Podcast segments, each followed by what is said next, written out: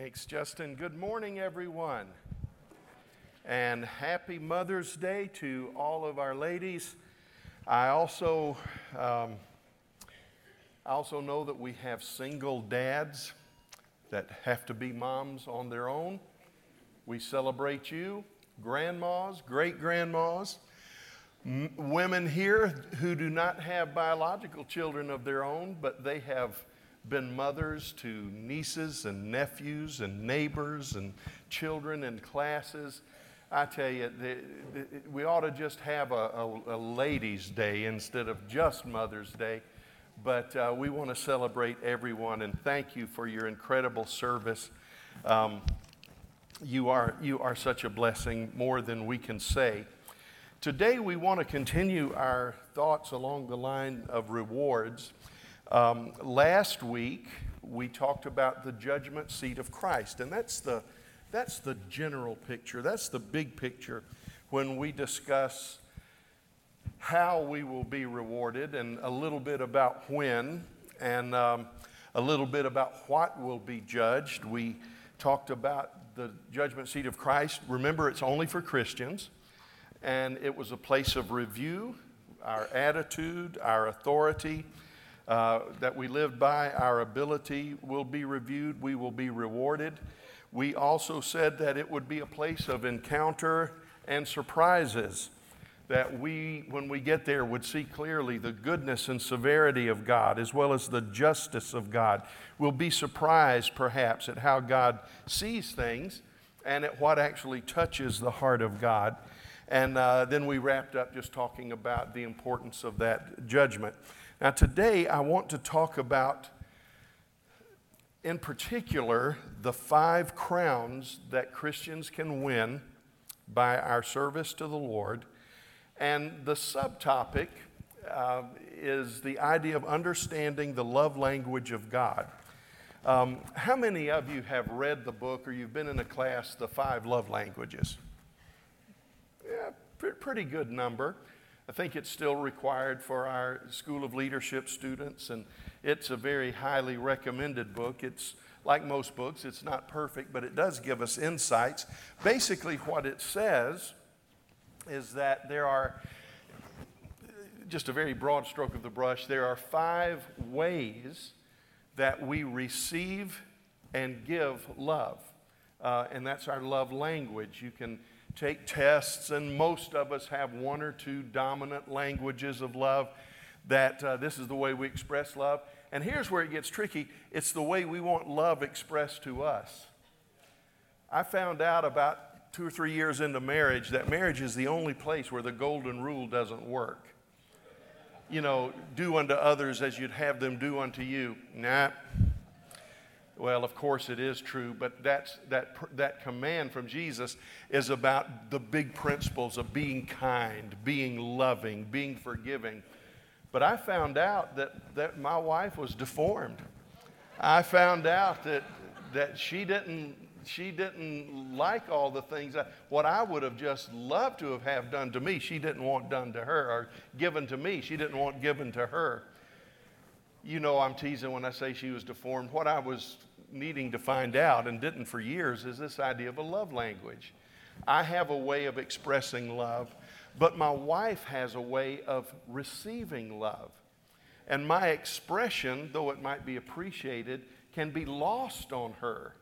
And then feelings get hurt because she doesn't receive the gift the way I want her to receive it. And I want to tell you, we tell kids and the older folks that get married at our church all the time, the best thing you can do, besides just serving the Lord, instead of just preferring one another, best thing you can do is learn some love languages, learn something about the love language, and you have to learn to be bilingual. Now, with that being said, it's not that God is so frail that he can't be communicated with except in his love language. But I think there is a principle that we can draw from the love languages, and it is this. When we talk about pleasing the Lord and receiving a reward from the Lord, I know this is a little radical. I don't think I've ever heard anybody say this, But we might just need to spend a little bit of time learning God's love language. We might ought to spend a little bit of time learning what's really important to Him and how to really please Him. Now, there are some broad topics that are so easy to find. If you love me, Jesus said, keep my commandments. And that's not a guy desperate on a Saturday night date saying, oh, if you love me, you'd do what I want you to do. No, it's nothing cheap like that. God is saying the best way you can show your love for me is to obey what I tell you. Love is not just something you feel. Love is something you do. That's one dynamic of God's love language. Now, today, we want to talk about at least 5 things that we are aware of that touches His heart when we look at these 5 crowns. I want you to understand these 5 crowns are not automatic. There's not a one of them that is automatic. I used to think they were automatic. I used to believe that when we got to the Lord, we would just get these rewards because we were Christians.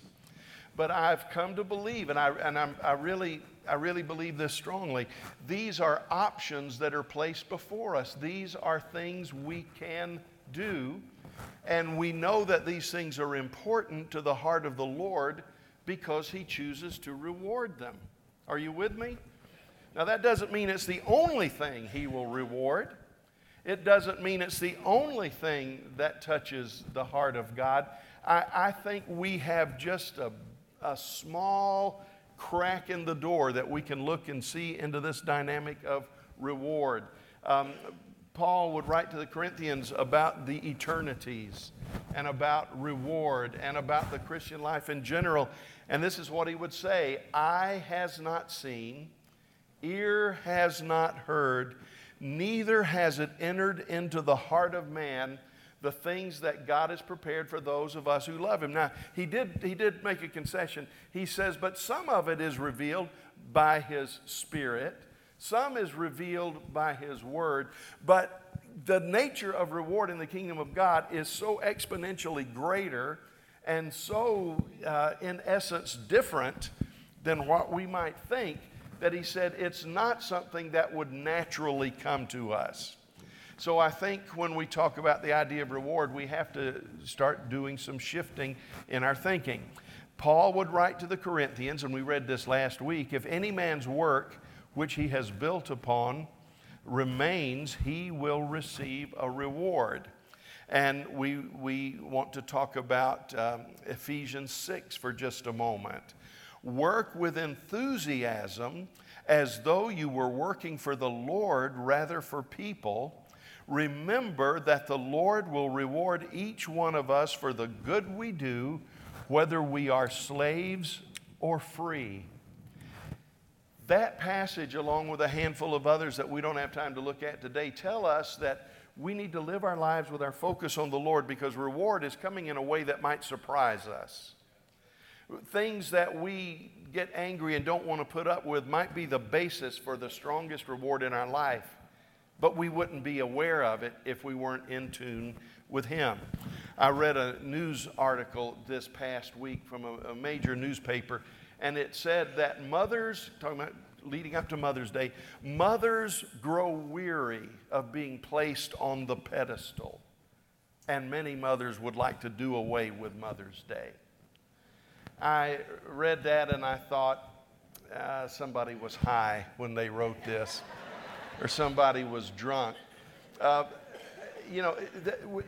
we really come to a place in society where it is so costly to be told thank you that we'd rather not be told thank you? I want to tell you, that's the spirit of the age. It's the spirit of a system that doesn't understand biblical precepts. I want you to know that honor is not a tip of the hat.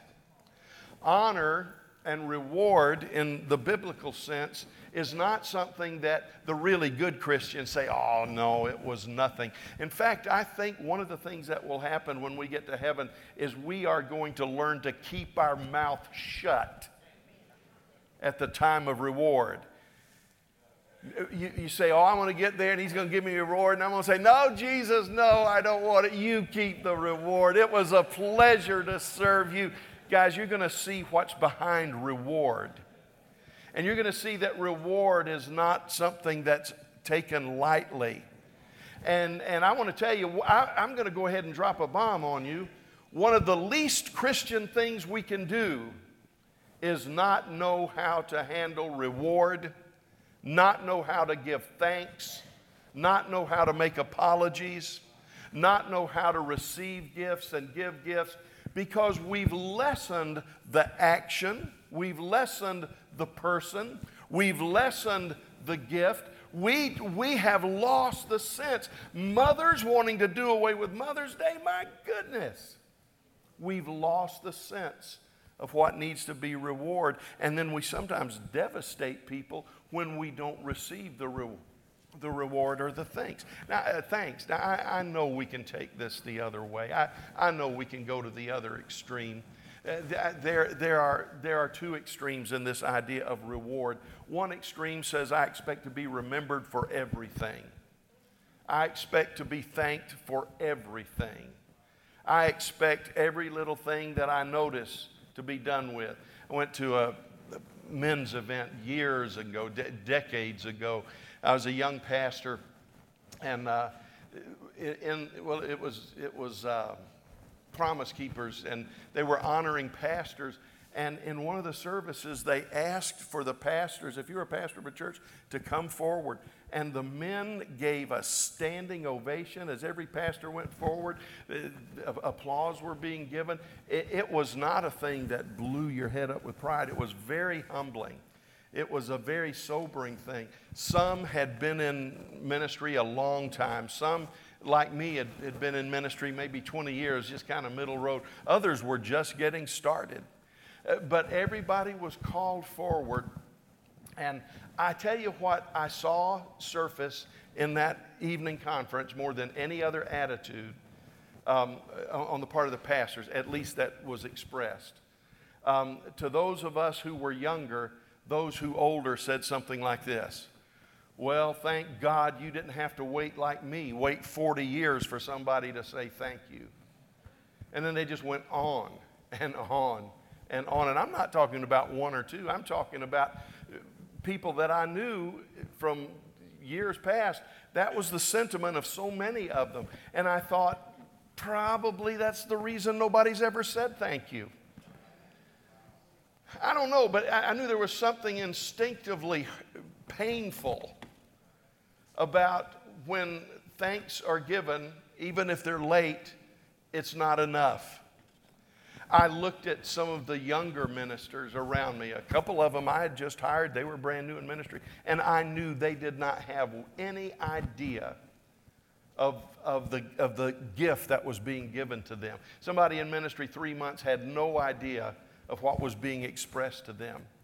And guys, I know I'm not just telling stories. What I'm trying to tell you is we've got to, before we can understand what it's like to live for a reward, we've got to understand what's behind reward.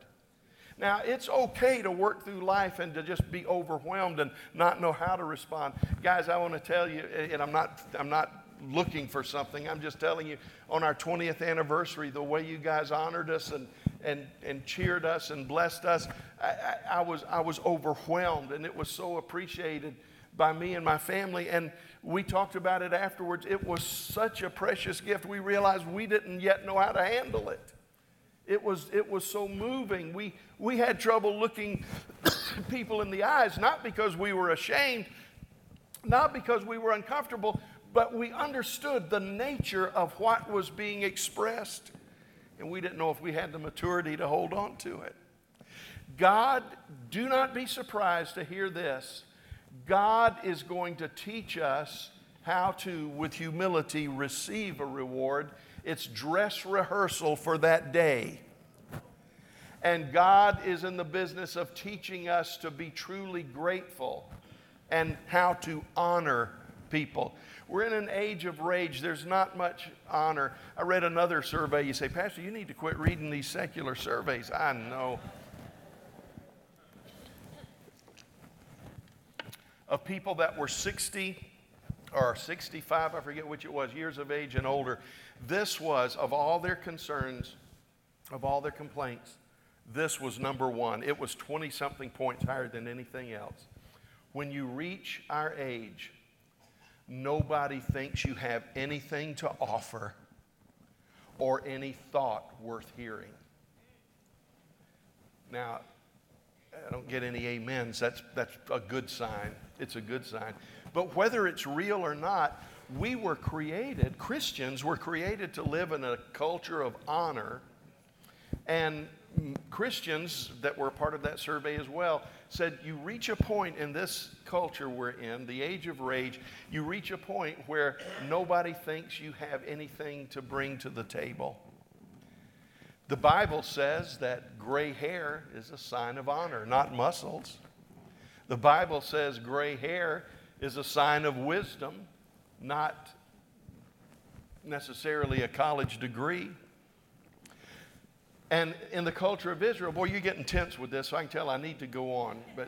But in the culture of Israel, when an elderly person enters the room, now, first of all, I know it's dangerous. I know it's dangerous to call. So, you know, it's like going into a restaurant and asking a lady, when are you due? You don't do that. That's just not wise. You just don't do that.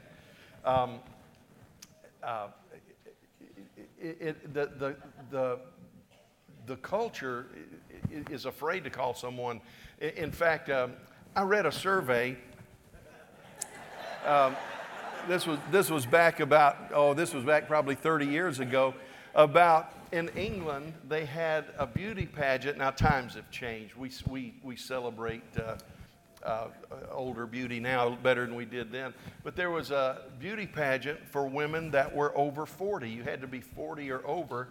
And the prizes were magnificent. The fur coats and money and dinners out. And, I mean, it was an amazing thing.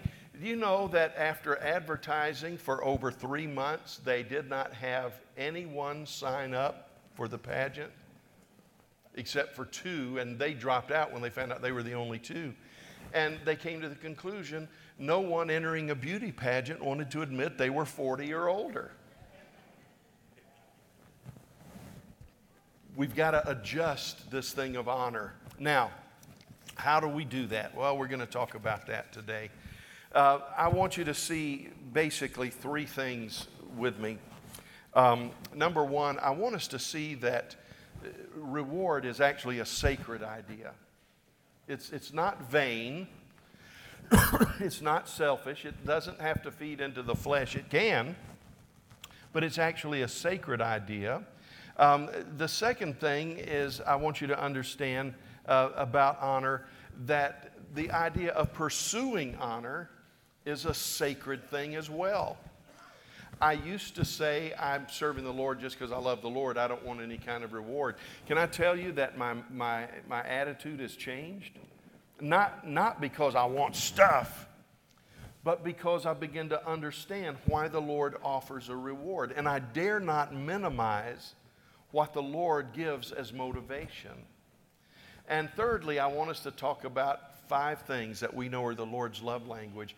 It's possible for every one of us to receive any of these rewards. Now, one of them has to do with the call of God upon your life, but at least four of the five, any one of us are allowed to pursue. But there is no guarantee that any of the five will be given to us unless we pursue them. Father, long introduction, but please bless. Help us to understand and help us to change our attitude toward reward. Help us to know what matters to you should matter to us. Help us not to get trapped in false humility, which can actually become kind of a passivity. So help us to pursue these gifts in the right way. In Jesus' name we pray, amen. Now, let me say one more time. The idea of reward and honor is a delicate dance. Now, it's hard for me to illustrate it with dance because I was taught if you do that, you go to hell when I was growing up. But it's a delicate dance where one partner may lead, but the other one must respond. One movement leads to another movement, and that movement leads to another movement, and that this movement leads to a different stance and posture. It's a dance that has to, it's not stagnant. You don't just stand there and hold each other. You're moving, you're flowing, and it's important that you understand the steps of the one leading and the steps of the one following. Now, what that means basically is we have to honor the person. That's what reward is, the recipient, and the recipient has to honor the gift. Putting it on human terms, knowing your wife's love language, husbands, we need to know what our wife is after. What is she after? I have a friend that just one of the greatest men I've ever met. He's just a wonderful guy. He's a sports fan. For his wife's anniversary, he got her a ticket to an NFL game. His wife, on one hand, did not know anything about football, but he loved it, so he said, we're going to go for the most romantic evening. We're talking hot dogs, and they're not AG, so he said, and beer. We'll get hot dogs and beer. We've got great seats, and we'll celebrate our love. She went, ha, ha, ha. See, he was trying to honor her. He was trying to honor her, but he didn't know her love language, and what he thought was honoring her was something she wasn't even interested in. At the same time, she needed to learn to honor the gift. She needed to understand this was something important to him. She said, I don't want to go. She said, she came to me, and I just don't want to go. What do I do? And I said, I would honor him for the gift. I would thank him for the gift. Try this. Just say, honey, I'm so thankful that we're going to this football game. This is wonderful. Maybe we could go a couple of days early and stay at this resort hotel, and we could just have a couple of days just to ourselves. And so help me. This was his response. Well, I thought about that, but I figured you'd want to save your energy for the game. It's going to be a long day. And I knew it didn't go well when, with puffy eyes, she came to me and said, can you talk to him? And we, out of it, we got this beautiful weekend where both understood each other and both received the gifts. And then I said, and I've got a gift for you. It was called The Five Love Languages. But let's go on now to the sacred idea of reward. Reward, as you see in your outline, number one, is based on love. I'm amazed that when Peter's failure, so pronounced, denying the Lord at the moment when the Lord, at least from the human perspective, needed Simon Peter more than any other time, he denied the Lord. And Jesus would confront Peter, not with a, you denied me, but he knew that Peter needed restoration. It wasn't Jesus trying to get even with Peter. He said, Peter, you need to be restored. You failed. And if you don't deal with this, this failure is going to haunt you the rest of your life. So what did Jesus say? He said it three times by the seashore. And he says, Peter, do you love me? And he asked Peter this three times, and it was not till after the third time that Peter began to understand what Jesus was after. And then Jesus said this, if you love me, feed my lambs. The Greek is tend my sheep. Take care of my little ones. He was helping Peter understand that reward is going to be based on love. Love is going to be based on obedience. And love is something that puts reward in perspective. Jacob served 7 years to get Rachel, but they seemed like only a few days to him. Why? Because of his love for her. Love is the foundational dynamic of any reward. Love is what makes a reward appropriate and necessary. Reward is based not only on love, but it's also based on justice. When the writer of Hebrews, we don't know who that was, but when the writer of Hebrews was telling people to hang in there, that's what Hebrews was about. It was written to the Jewish Christians who were in danger of, where it looked like what they could see with their eyes was the reality and not what they saw in their spirit.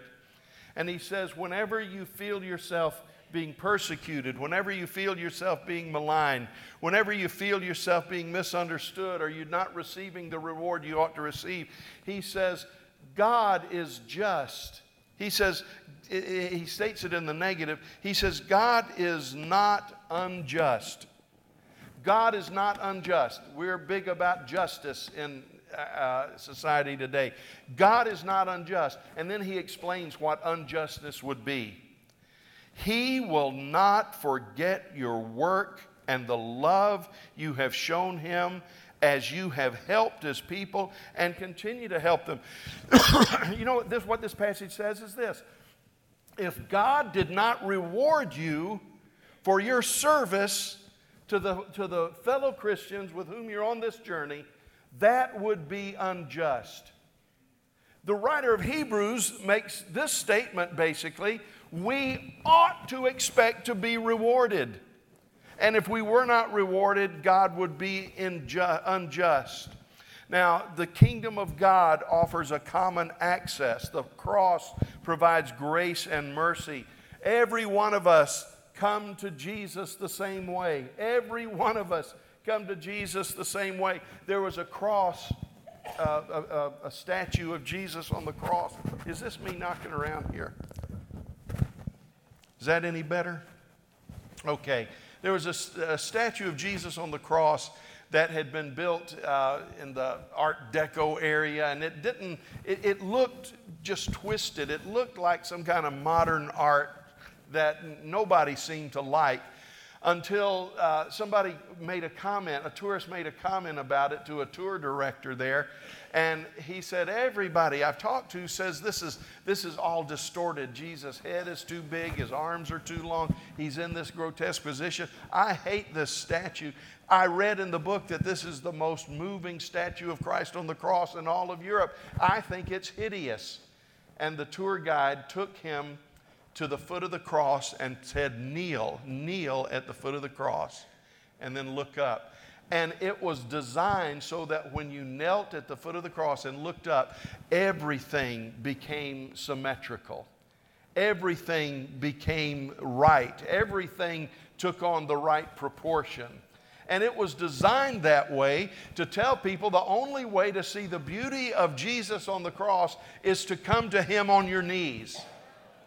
Now, all of us get to heaven by coming to the cross on our knees. None of us get there because of our works or anything that we have done. But we do need to understand this. Grace and mercy get us into the kingdom. But our reward in the kingdom is based on how we live.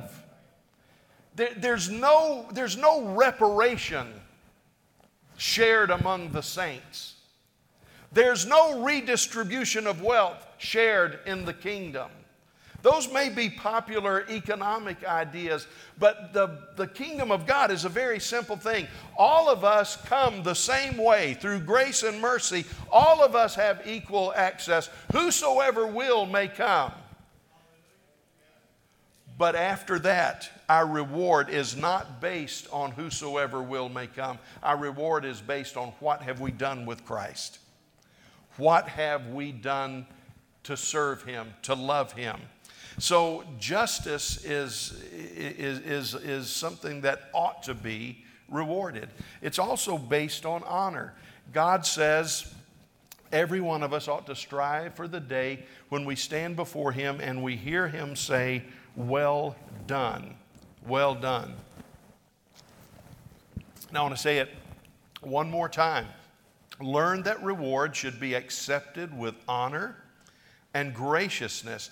If not, we may actually lessen the value of the work being rewarded and dishonor the one offering the reward. I believe that we will not be allowed to cheapen the Lord's reward with false humility on that day. We must learn that reward is not a matter of us craving the praise of man. It is a matter of understanding the true cost of reward. This is why Jesus allowed extravagant expression by Mary of Bethany and rejected the conventional wisdom of Judas. Judas saw this expensive gift being poured out on the feet of Jesus, And he said, why this waste? We could have done this and this and this with this. But Jesus understood the nature of this gift. Jesus understood the nature of this reward. And guys, I want to tell you, don't be penny wise and pound foolish when it comes to the things of God. Don't be locked into a carnal mindset where we think that everything we do and everything we give and everything we receive and everything we appreciate must conform to some secular standard of wisdom. There's something in the kingdom, and whenever we tap into that idea of honor and reward, of generosity and depth of giving, the whole way we look at things begins to change. I'm going to preach to us old guys, anybody that is either old or feels old. In a couple of Sundays, I'm going to talk to you about a man called the Iron Man of the Hills, Barzillai. And I want to talk to you about this man that in the last days of his life was given opportunity to serve. And he made one excuse after the other. He was given honor and he expressed, give the honor to someone else. And I want to talk to you about the mistake I think Barzillai made when we can get there. David, when he was run off the throne by his son Absalom, Barzillai was one of the men that brought him provision and safety and gave protection as best he could to David. When David comes back into town, he offers Barzillai a place at the table. And Barzillai said, I've got all that I need. He misunderstood. He wasn't getting a reward because there was lack in his life.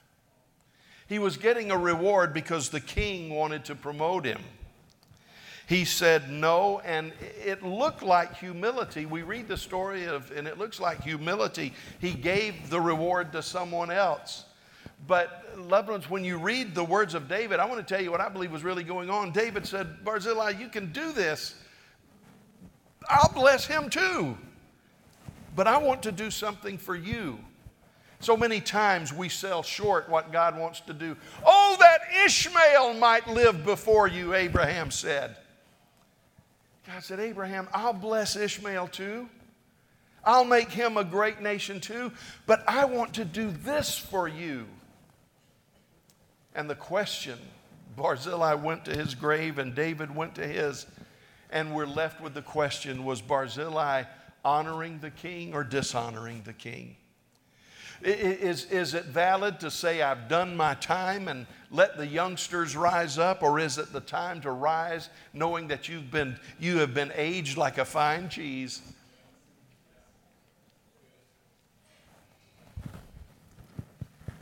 Let me touch briefly about the sacred idea of pursuing reward. He says, I'm the good shepherd, Jesus did. The good shepherd lays down his life for the sheep. He who is a hired hand and not a shepherd, who is not the owner of the sheep, sees the wolf coming and leaves the sheep and flees, and the wolf snatches them and scatters them. I understand, loved ones, when we're talking about pursuing reward, that we can pursue reward in a dishonorable way. Jesus called that the way of the hireling. He has goods, he has responsibility, but he's in it for himself, and the moment it begins to cost him, he bails. The moment the wolf comes, he bails. Jesus says that is a hireling. He is in pursuit of the reward until danger comes, then he bails out. Or we can pursue reward in humility and a sense of identification. This is the idea of the good shepherd. I tell you, one bad day in Israel, Moses said, God, kill him. Just kill him. And you want to look into the deep meaning of the Hebrew, and you go into the Hebrew words, and Moses was saying, kill him hard. Kill him intensely. Hebrew doesn't have a lot of words, but it has a lot of emotional tenses that attach. And it was like, Lord, kill him and let him squirm just a little bit. God says, Moses, I can't do that. These are my people to whom I've made a promise. Moses said, I know. Another bad day in Israel. God says, I'm going to wipe them out. I'm going to kill every one of them. And Moses, I'm going to take your children and raise up a nation of your children. And Moses says, God, you can't do that. These are your covenant people to whom you've made a promise. You can't do that. And God says, I know. Some great theologians have said if Moses and God had ever agreed on Israel on any given day, Israel could have been wiped off the map. But this is what is to me, this is one of the high water marks in Moses' life. Are you with me? When God said, I'm going to wipe them out, Moses says, God, I stand in the gap for them. Save them. And if you can't, and then there's a dash. And scholars have wondered if that dash meant that Moses stopped speaking, or some have speculated that Moses' words to the Lord were too sacred to be written. Others have said that Moses weighed the consequences of what he was saying. But he said, if you can't forgive them, then blot my name out of the book of life as well. Boy, that's a shepherd. That's a heart of someone that understands what it means to pursue reward. That's the idea of the good shepherd. Now, let me give this to you very quickly. God gives us a glimpse into the way he wants to reward us by using the idea of a crown. Now, we don't think much in terms of crowns. If you ever go to England, I encourage you to go to the Tower of London and go see the crown jewels. It is, I'm not into that kind of thing, but it is staggeringly beautiful. And the crown, I mean, I wonder, God bless Elizabeth, how does a 90-year-old woman hold her head up under that thing? It's staggering, you know. And it is magnificent. We don't usually think in terms of crowns. People in Europe might think more so. We think in other terms. But it was a very good concept in Bible days, and it was one that we need to rediscover the value of. Now, the word crown is translated as Stephanos. We get Stephen from it.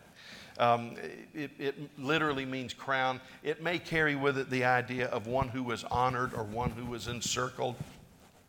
Others say that the name Stephen or crowns has to do with rewards. That's possible, but those are secondary meaning. The word itself just means crown. But what we have in the New Testament is that there are 5 of them mentioned that are rewards for victorious living. Now, as I said, let's think of these crowns as God's love language, and I'm just going to spend a couple of minutes on each one. Number one, the first one is the crown of life. Now, you might think that this is a reward for eternal life, but eternal life is a gift, not a reward. We don't earn a reward for being given a gift.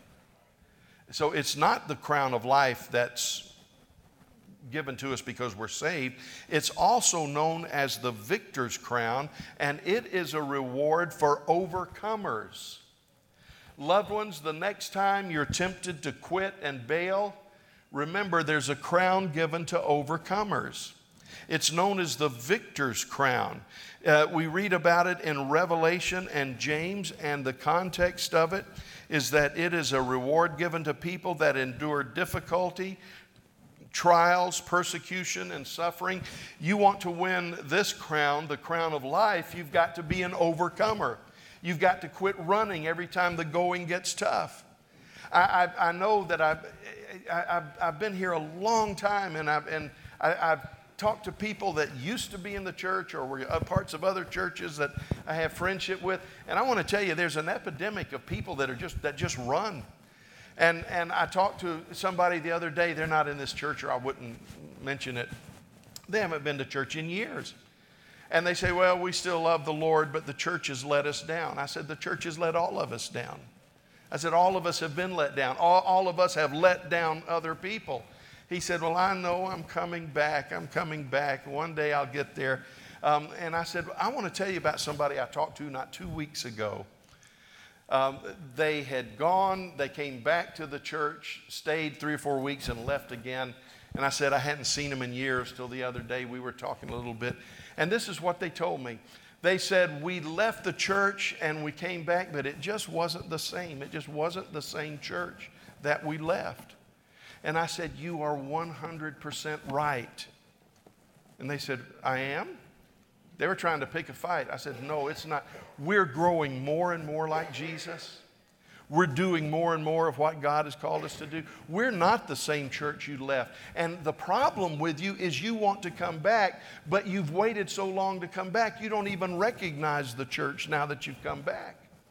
I said, you got to start all over and find a church that God is putting in your heart. I said, you don't understand. This idea of overcoming and of persevering is not just, well, I stuck with it till the end, hallelujah, and I'm saved. Well, that's going to happen. That's called mercy. That's called grace.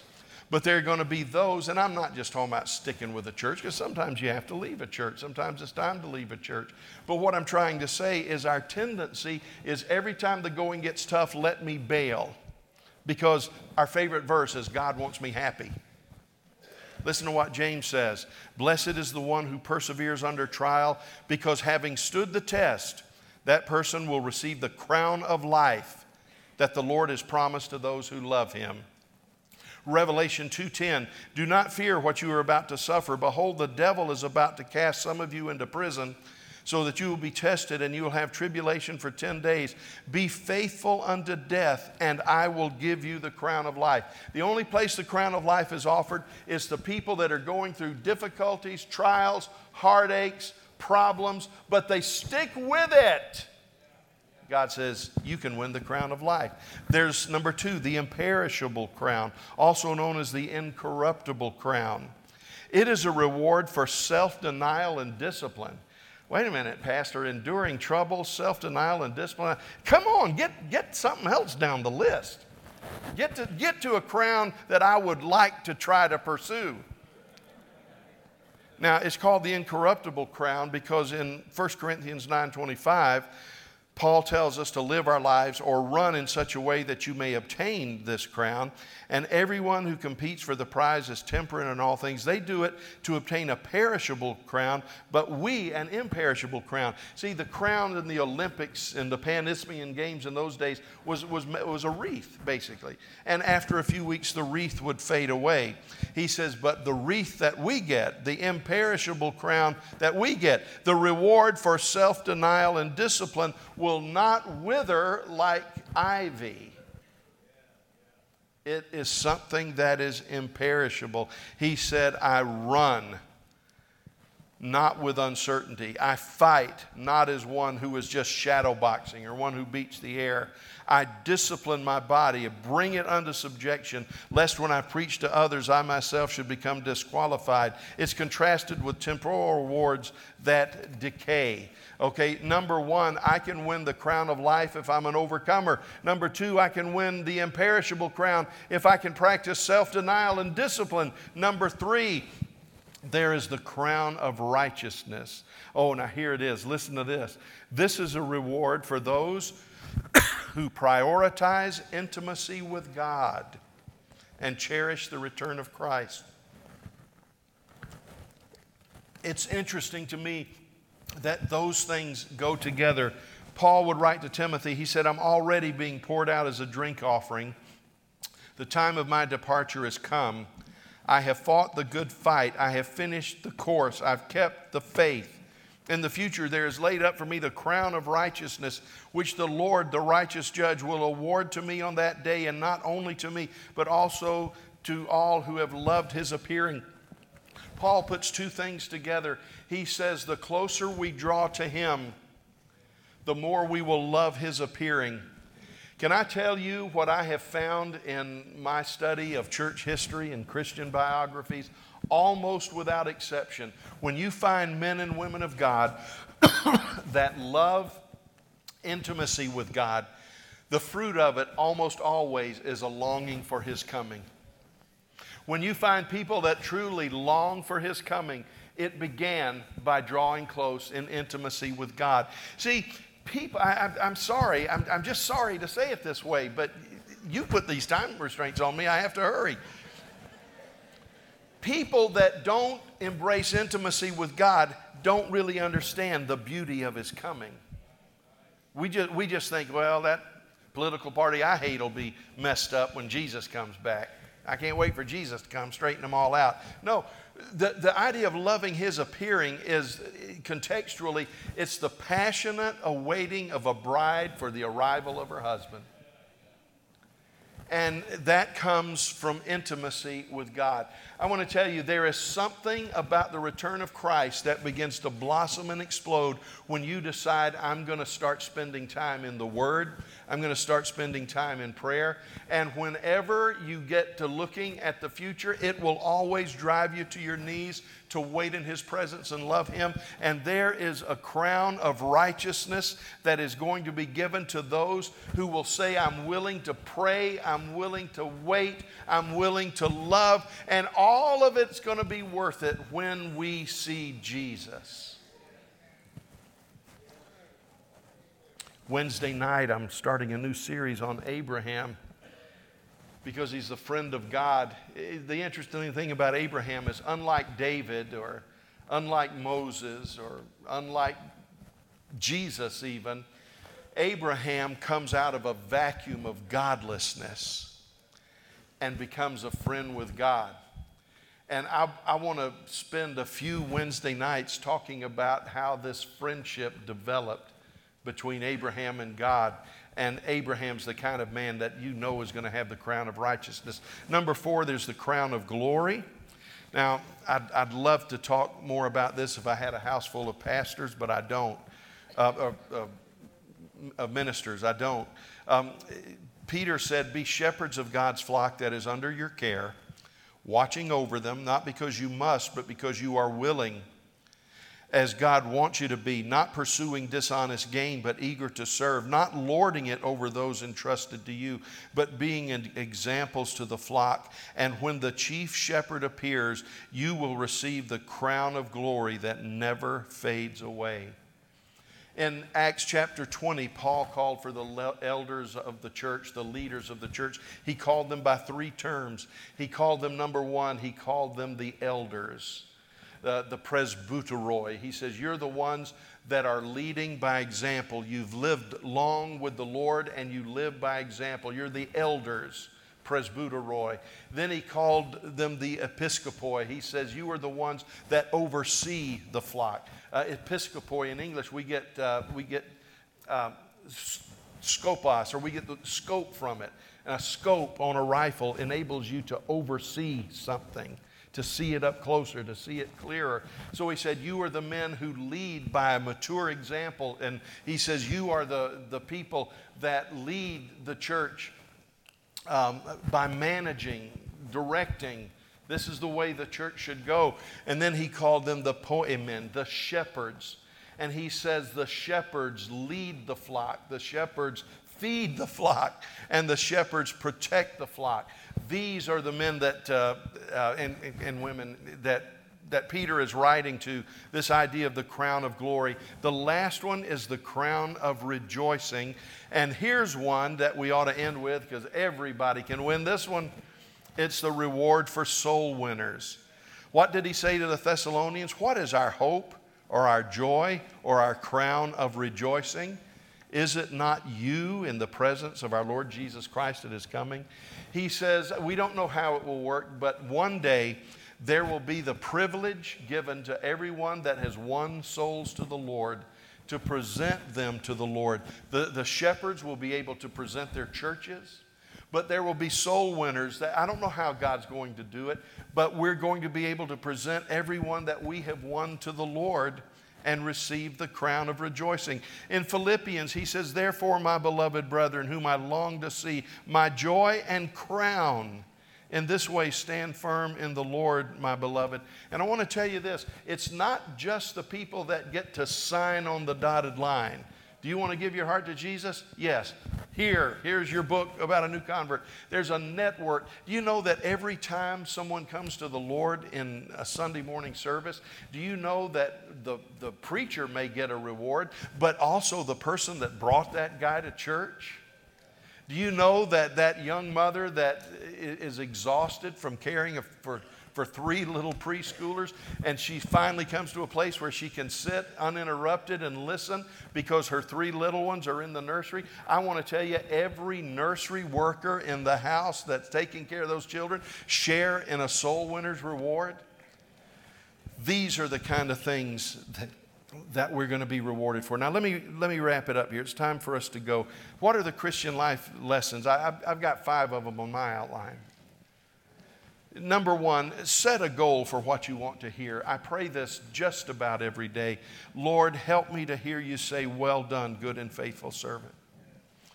Number 2, anticipate both the correction and the encouragement of the Lord.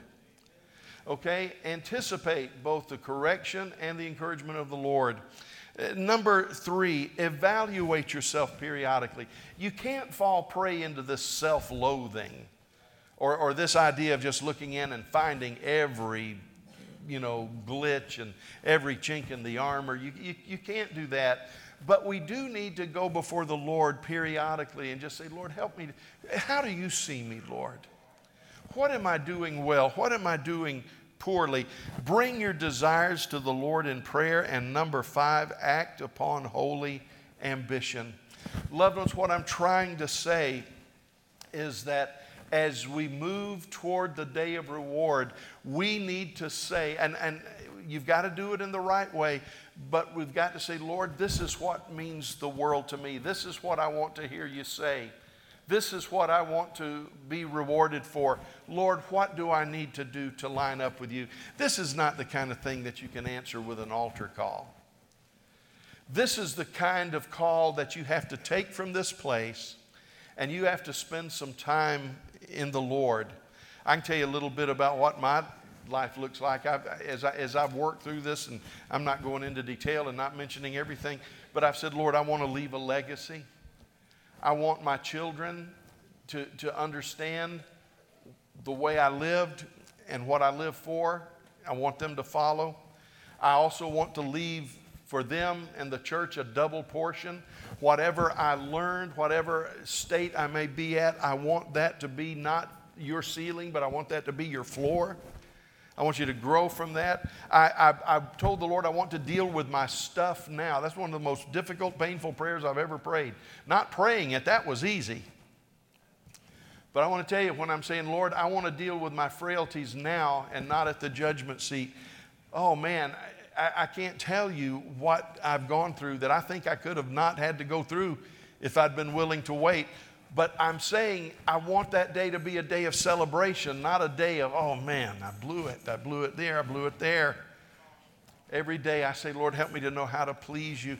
Lord, every day I say, help me to love you more deeply.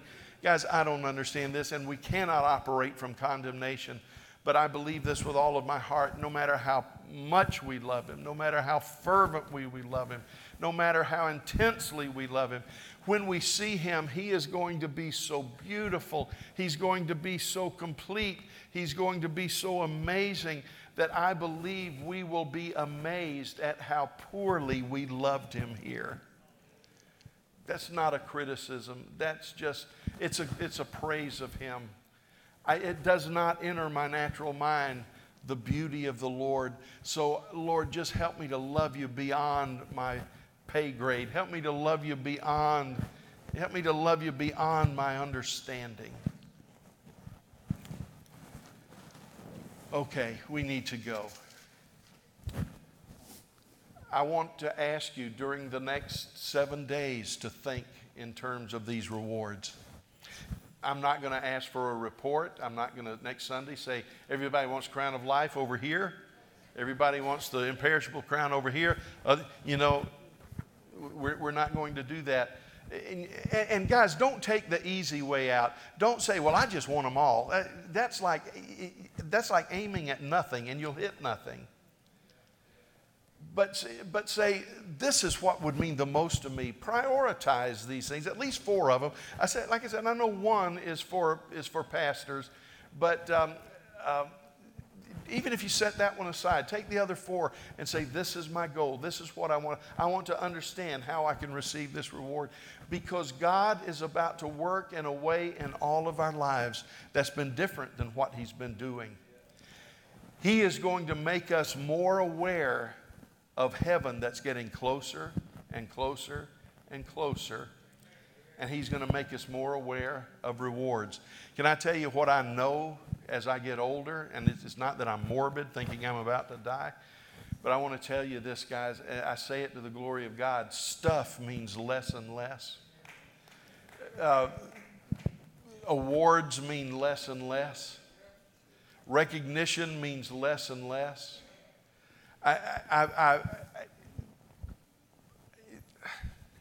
The Lord has just been, I don't know what I have permission to say or not say. Let me just say this.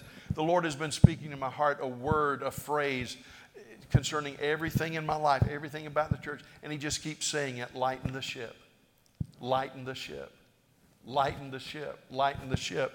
I think what he's saying is put your interest and your energy in things that matter and not things that don't matter. And loved ones, I can't tell you how to do that. I've simply got to sound the alarm. And the Holy Spirit's got to tell you how to lighten your own ship. Some things just won't matter when we see him. Father, help us today. Ministry teams, would you go ahead and move into position, please? Minister to our hearts and lives today, Lord. Strengthen us by your grace. Help us to understand how we can pursue rewards without letting the flesh get involved. Help us to have righteous ambition. Help us to understand that every reward we win will be an indicator of how much we love you. Do your work, Father. We're your children, but now take us into a deeper work, so that we truly begin to prepare for the future, because this world is not our home. This is not where we belong. We have a city whose builder and maker is God. Help us to understand that in Jesus' name. Stand with me, would you please? Again, this is not the kind of thing you answer an altar call for, although you can if you want. But before we dismiss, we simply want to say this. If there are those here that don't know Jesus as their Lord and Savior, if you're here and you'd say, Pastor, I do want to be a Christian. That's the reason I came today. I want to give my life to Christ. If you'll come to one of these ministry teams, they would love to pray for you. All you have to do is just say, I want to know more about Jesus. If you're uncertain of that, I encourage you to make the decision for the Lord. But if you're uncertain, right here on the front of the platform, to my left, to your right, there's a CD that's free. It's called The Invitation. It'll answer some questions about following the Lord and what it means to be a Christian. I encourage you to take one of that. Or even if you come forward to give your life to Christ, I encourage you to take one of those as well. The other thing we want to do today is if you're here and you need prayer, you're sick, you're struggling with depression or whatever it is you need, I know that you don't have a lot of time because everybody's made Mother's Day reservations and we've got a lot of stuff to do today. But this is worth your time to come and let someone pray for you. I love you. God bless you. Happy Mother's Day. And don't forget, this Wednesday, we start the life of Abraham. God bless you.